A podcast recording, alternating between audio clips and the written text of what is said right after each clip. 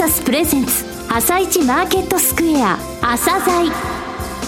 この番組は企業と投資家をつなぐお手伝い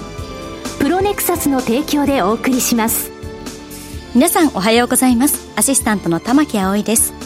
それではスプリングキャピタル代表チーフアナリストの井上哲夫さんと番組を進めてまいります。井上さんよろしくお願いいたします。よろしくお願いします。それでは今日も楽しみな企業をゲストにお招きしています。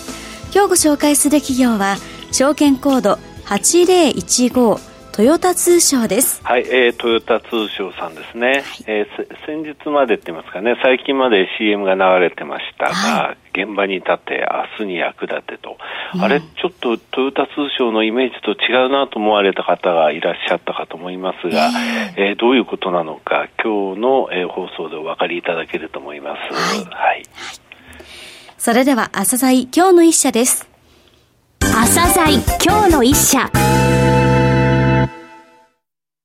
本日は証券コード8015東証名称一部上場のトヨタ通商さんにお越しいただきました。お話しいただきますのは財務部長の増山信光さんです。本日はよろしくお願いします。トヨタグループ唯一の商社ですよね。まずは簡単に遠隔と事業内容ですね。お話しください。1936年にトヨタ社の販売金融を目的としたトヨタ金融が創立されまして、うんはい、その商事部門を継承する形で1948年に当社が設立されています。はい、その後、2000年に食品や産業資材の専門商社の箇所や、はい、2006年に化学品や電力などに強みを持った当面と合併しております。またその後2012年にアフリカを中心に自動車や医薬品を取り扱うフランスの上場会社、うん、セーファーオーに資本参加、はい、えー、2016年に完全子会社化をいたしました。はい、このように自動車事業軸として、当社の強みを活かせる事業の領域を増やしてまいりました。こういう形でですね、うん、あの、ラーメンから人工衛星までといった、うん、いわゆる総合商社ではなくてですね、はい、業界1位や2位の商品、サービスを数多く持った専門商社の集団を目指していきたいと、うん、そういうふうに考えています。え現在ですね、120カ国と地域ですか、こちらを結ぶグローバルネットワーク、それから7つの営業本部、圧倒的な強みを持つモビリティ事業ですね。それ以外にも、快適で、えー、健やかな社会の実現に貢献するライフコミュニティ事業、えー、持続可能な社会の実現に貢献するリソーシスエンバイアメント事業を展開されていますが、えー、最近までですね、現場に立て、明日に役立てと、盛んにコマーシャルが流れていましたが、えー、そのまず現場に立ての方ですね、どういう現場に立っていらっしゃるのか、お話しください。私自身も非常に好きな言葉なんですけれども、はい、現場に立てという言葉ですね、うん、これはお金でお金を稼ぐような商社ではなくてですね、はい、自分で現場を持って、うん、現場で汗をかいて、はい、現地、現物、現実で事業を行っていくという、うん、そういったメッセージを表しています。はいご紹介いただいた3つのすべての事業領域で現場に盾を実践しているんですけれども、はい。うん、本日はあのモビリティ事業の中から具体例をいくつかご紹介させていただきたいなと思っています。はい、モビリティ事業ではですね、うん、自動車の開発、生産準備から廃車となり、リサイクルするまでのすべての工程において、当社は縁の下の力持ちとして自動車バリューチェーンを展開しております。そうなんですね。あの、例えば、金属加工の工程においてですね、はい、鉄鋼メーカーからバームクーヘンのような形の金属オイルを納入した後、はい、当社ではそれを伸ばして、型抜きして、叩いて、組み付けるなどして、自らの高い技術で金属加工を行っています。またお客様のニーズに応えるために、これをジャストインタイムでですね、うん、商品を納入しています。トヨタ生産方式を熟知している当社ならではの機能をお客様に直接提供しています。他には、あの、アルミ用途事業があります。用途事業はい。聞き慣れない言葉でございますけれど、うんはい、通常アルミやアルミスクラップはまず溶かして、四角い塊に固めて、はい、それからお客様の工場に運んで、はい、また溶かして、うんホイールやエンジンブロックの形にしております。うん、つまり、アルミを2回溶かしていることになるんですけれども、ねはい。うん、当社の場合、お客様のすぐ隣に自分で工場を構えまして、はい、スクラップを溶かして、大きなポットで液体のまま、隣のお客様へ納入していることになります。これによってスクラップを溶かす作業が一度で済むという環境にも優しい事業を当社自らが行っています。はい、このようにクエで仕事をするというよりも、うんトヨタ通商はですね、はい、作業服を着た商社マンとして、現場で汗をかいて、お客様のニーズを組み止めながら、事業に取り組んでいます。続いて、明日に役立ての方ですね。こちらのメッセージについても教えてください。はい。えー、現在私たちが住んでいる世界っていうのは、貧困や環境問題など、非常に多くの社会課題を抱えております。うん、当社はそれら社会課題の解決をビジネスそのものとして考えておりまして、はいうん、社会課題に取り組むことで、企業理念であります、はい、豊かな社会づくりに貢献する価値創造企業、うん、そういうのを目指しております。はい、この企業理念のもと、当社は2018年に優先的に取り組んでいくべき社会課題を、うん、サステナビリティ重要課題として6項目特定いたしました。はい、6項目。はい。うん、その中からいくつか具体的な取り組みをご紹介させていただきます。はい。例えば安全で快適なモビリティ社会の実現に貢献すると。そういう重要課題に関しまして、うん、トラック対列倉庫の商業化と、そういうような取り組みを行っております。これ、どういうことなんですか？当社ではうん、ではですね、2018年から新東名高速でですね、はい。はい、人が運転するトラックの後ろを、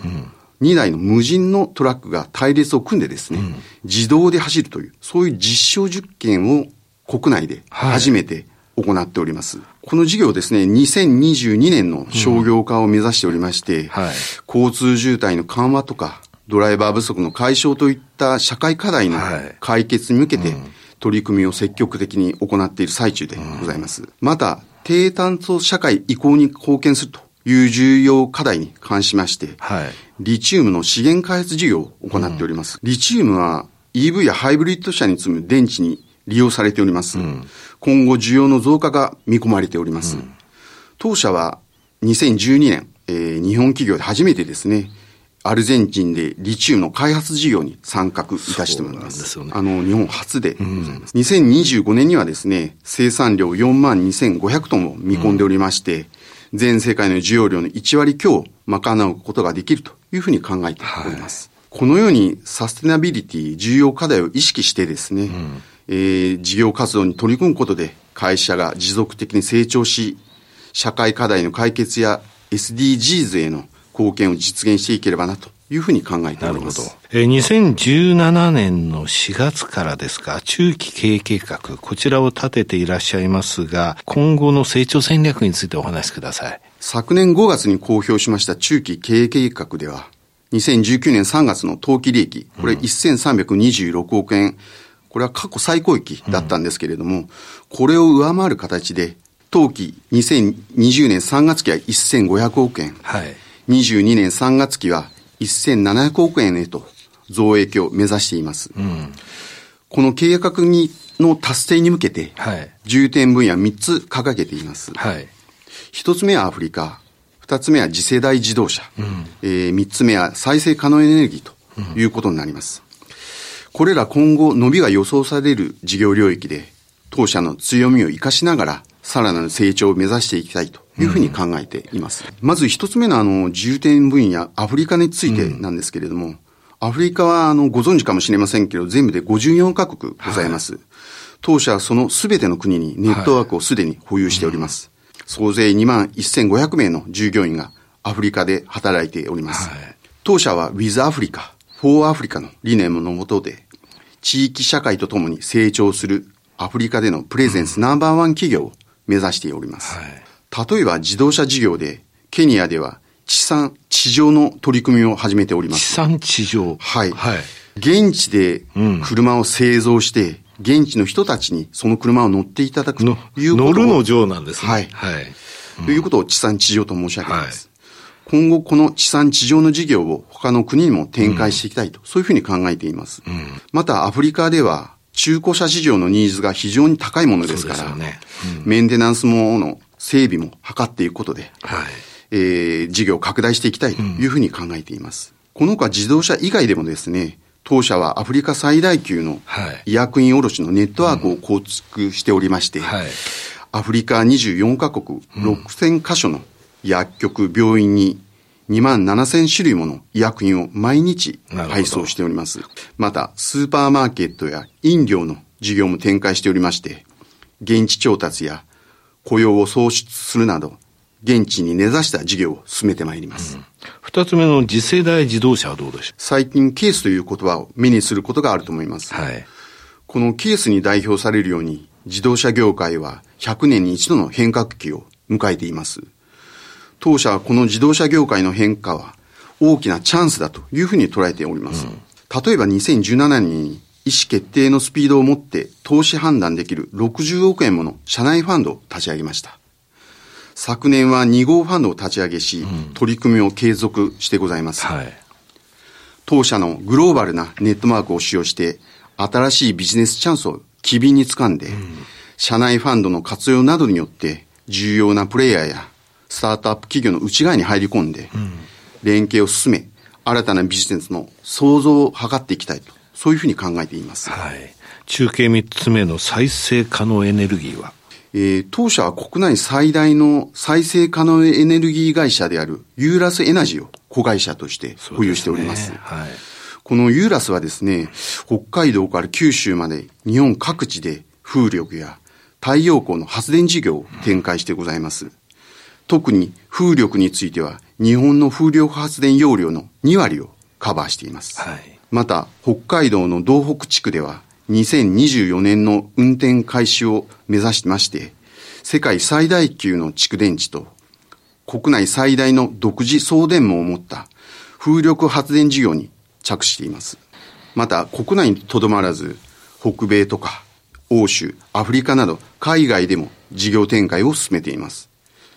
今後予想される国内外のクリーンエネルギー需要の高まりに対応すべく、風力、太陽光のグローバル展開を加速し、小水力など新たな事業領域への調整も進めてまいりたいというふうに考えています。はい、さて、株主還元についてのお考えも教えてください。当社は株主還元方針として、はい、連結配当成功25%以上を基本方針として、はい、安定的な配当の継続、並びに一株当たりの配当の増額に努めていくという方針を掲げております。特に配当増額を実現していくことに重きを置いておりまして、はい投資家の方々には業績に左右されることなく安心して株式を保有していただきたいというふうに考えています。はい、えー、2020年3月期の年間配当の予定は？はい。えー、年間配当120円を予定しております。うん、また増配ですね。はい。はい、これは、これを達成することによりまして、うん、10期連続で増配となるという見込みでございます。はい、今後も収益基盤を固めて、企業価値の向上と安定的な株主還元を実施していきたいというふうに考えております。はい、最後になりましたが、リスナーに向けて一言お願いします。今、自動車産業は大きな変化の時を迎えています。はい、その中で当社は変化を先取りし、お客様にとって大体不可能な存在であり続けなければなりません。うん、そのためには健全な危機感なしには実現不可能というふうに考えています。はい、当社はこの健全な危機感を持って変化を恐れず、変化を楽しみ、変化を自ら作り上げていくことで、持続的な成長を実現して、皆様のご期待に応えていきたいというふうに考えています。うん、リスナーの皆様には、本日のこのラジオ出演を機に、トヨタ通商に興味を持っていただけますと幸いでございます。本日はありがとうございました。増山さん、本日はどうもありがとうございました。ありがとうございました。今日の一社、トヨタ通商をご紹介しました。さらに井上さんにお話しいただきます。はい、えー、マーケットの方ですね、全然落ち着きを取り戻せてない状態なんですが、はい、えー、そういった中ですね、今日あの、えー、ご紹介したトヨタ通商さんですね、はい、えー、アフリカをはじめですね、世界120カ国で活躍してます。現場に立てということですね、えー、明日に役立て、はい、明日に役立てっていうのは社会問題、えー、世界が抱える問題こそがビジネスなんだと、えー、そういったところを解決する、そのために現場に立てということなんですよね。あのトヨタ通商さんというとトヨタのね、車の商社さんというイメージあるんですが、すね、現在自動車関連の事業のところの利益って6割ということなんですよね。そうなんですよ。他の4割のところっていうのは、非常にうまい M&A とか合併をされたんですよね。歌唱さん、それから当面さんですね。はい、それからシー、シーファオ。シーファオってフランスの大きい商社さんなんですけどもね。はい、えー、そこ、そこについても、えー、あの、子会社化して、アフリカに強みを持っている会社さんなんですよね。これからもどんどんとですね、世界で活躍して、えー、いわゆる社会の、世界の抱えているサステナビリティの問題っていうものを解決していってくれることを期待したいと思いますね。そうですね。それでは一旦お知らせです。企業ディスクロージャー IR 実務支援の専門会社プロネクサス上場企業のおよそ6割2200社をクライアントに持つ。これはアジア証券印刷の時代から信頼と実績を積み重ねてきたからこそ。さらにプロネクサスが目指すのは企業と投資家をつなぎ日本の株式市場を活性化させることです。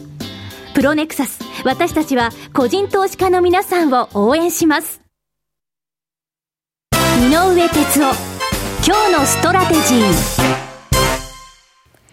それでは井上さん、後半の解説もよろしくお願いいたします。はい、えー、昨日ですね、アメリカの株式指数大きく上昇したんですね。ダウ1000ドル以上上げたんですけれども、えー、ただそうは言いながら、ザラバはですね、前日比マイナスの場面もあったという状況なんですよね。はい、先々週ですね、日本がお休みだった24日の日にアメリカの方のマーケット落ちましてね、はい、でその後、えー、結果的にその28日ですね、2月28日の金曜日に、えー、夜、アメリカ時間の、えー、ザラバですね、はい、大きくマーケットのブラティティが高まって、そこから一旦収まりかけていたんですが、うん、今週に入ってから月曜日大きな、えー、マーケットの動揺があったということで、はい、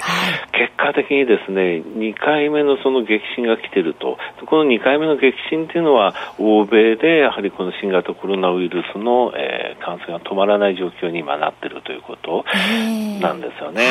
例えば、あの、今朝もですですね、今、あの、寄り付き、先物の寄り付き前に、えー、随分とマーケットが、えー、アメリカの指数の先物とか落ちてたんですけども、はい、その理由もですね、今回のあの、新たに打ち出すといった経済対策のところの記者会見、はい、これ、あの、トランプ大統領が出席しなかったっていうので、えー、そういったことも疑心暗鬼になってしまうという状況なんですよね。まあ、中国のマーケットを見てみますとね、はい、結果的にどうなったかっていうと、あの、春節明け2月の3日に7.7%落ちたんですが、はい、それより高い位置まで戻ってたわけなんですよ。えー、それぐらいその、え封じ込めたっていうその自信と、こんなものに負けないぞっていう、そういう状況になってるんですけども、はい、欧米がね、そういったところを、そういう気持ちになってくれる。特にアメリカってセンチメントで一つで、え結構マーケット動くのでね、そういったところにいずれ、え達することを期待したいんですが、まあ今はね、株と原油、対債券と金という状況になってますので、す、え。ー、べ、てそういったところがですね、リスクオフ、リスクオンっていうのは CTA、商品先物のですね、ファンド、はい、それからアルゴ、そういったところで動いてしまうんですね。まだですね、当面、えー、このボラティティ収まるのを待つ以外、ちょっとあの手はないという状況です。はい、わかりました。井上さん、本日もありがとうございました。また来週もよろしくお願いいたします。この後は東京市場の寄り付きです。